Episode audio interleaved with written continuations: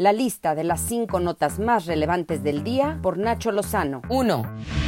Médicos del sector privado bloquearon por cinco horas el eje 3 Oriente a la altura de la Escuela Médico Naval de la Alcaldía Coyoacán, esto en la Ciudad de México. ¿Por qué? Exigen vacunas COVID. Es increíble que los médicos que están enfrentando la COVID, no importa que trabajen en el sector privado, no hayan recibido la vacuna. Algunos trabajadores de la salud llegaron a este lugar luego de ser notificados de un excedente de vacunas, que por cierto no los incluye para la inoculación. Al menos 230 fueron inmunizados, los demás recibirán el fármaco hasta nuevo aviso. No urge. A todo personal del sector salud privado ya no se le va a vacunar, por favor se pueden retirar. Se han agotado las que tenían sobrantes, ya no hay para personal médico.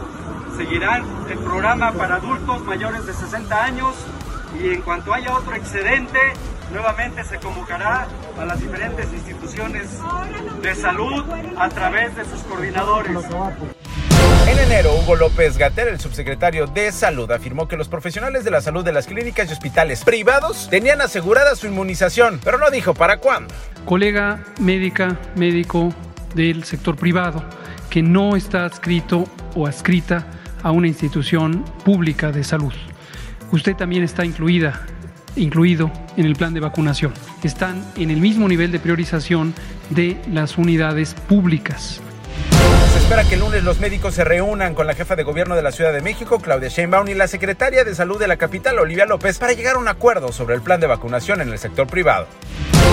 Mientras esto ocurre, el canciller mexicano Marcelo Ebrard Casaubon anunció a través de su cuenta de Twitter la llegada de 1.208.700 dosis de la vacuna anticovid de AstraZeneca otorgadas por el gobierno de los Estados Unidos de América. Anthony Fauci, principal asesor médico de la Casa Blanca, dijo que es posible que en la Unión Americana no necesiten las vacunas de AstraZeneca porque su país tiene suficientes contratos con otros fabricantes para inmunizar a toda su población. ¡Qué envidia! Tan cerca de Estados Unidos y tan lejos de contratos suficientes para una población vacunada lo más pronto posible, que por cierto sí ocurre en los Estados Unidos de América. 2.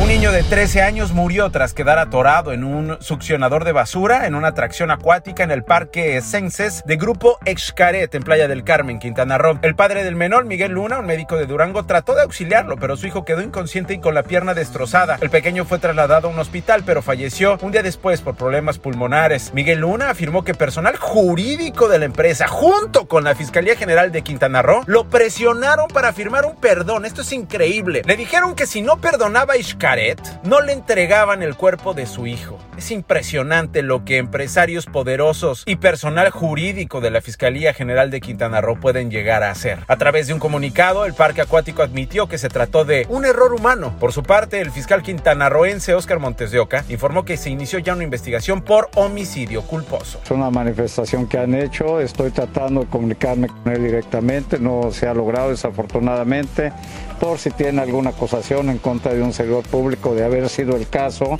por supuesto que vamos a proceder en... 3. La secretaria de Gobernación Olga Sánchez Cordero ofreció a Rosibela Riaza, madre de Victoria Esperanza Salazar, la salvadoreña asesinada en Tulum, el acompañamiento del gobierno mexicano en la investigación del feminicidio de su hija y la agilización de los trámites para repatriar el cuerpo. 4.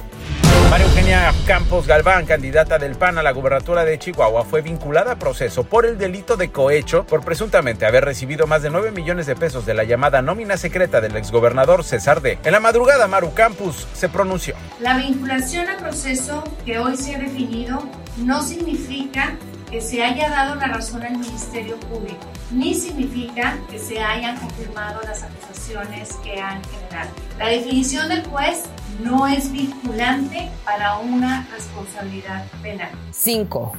Fue detenido en Madrid, España, Edgar Tungui, excomisionado para la reconstrucción en la Ciudad de México durante la administración de Miguel Ángel Mancera, quien es ahora senador del PRD. Tungui cuenta con tres órdenes de aprehensión en su contra por su probable participación en el delito de uso ilegal de atribuciones al autorizar el otorgamiento de apoyos económicos para personas afectadas. Esta mañana la Audiencia Nacional de España informó que este hombre aceptó ser extraditado a México. Estas fueron las cinco notas más relevantes de la lista, haciendo orden del caos.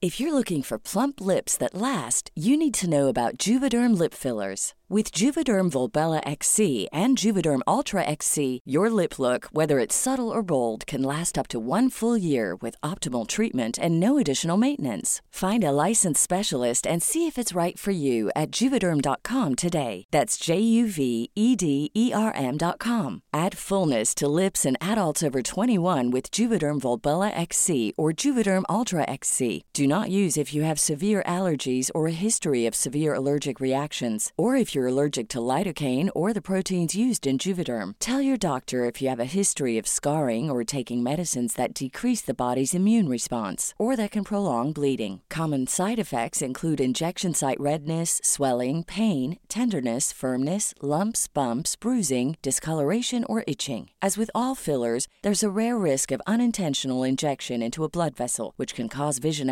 abnormalities, blindness, stroke, temporary scabs, or scarring. For full important safety information, visit juvederm.com.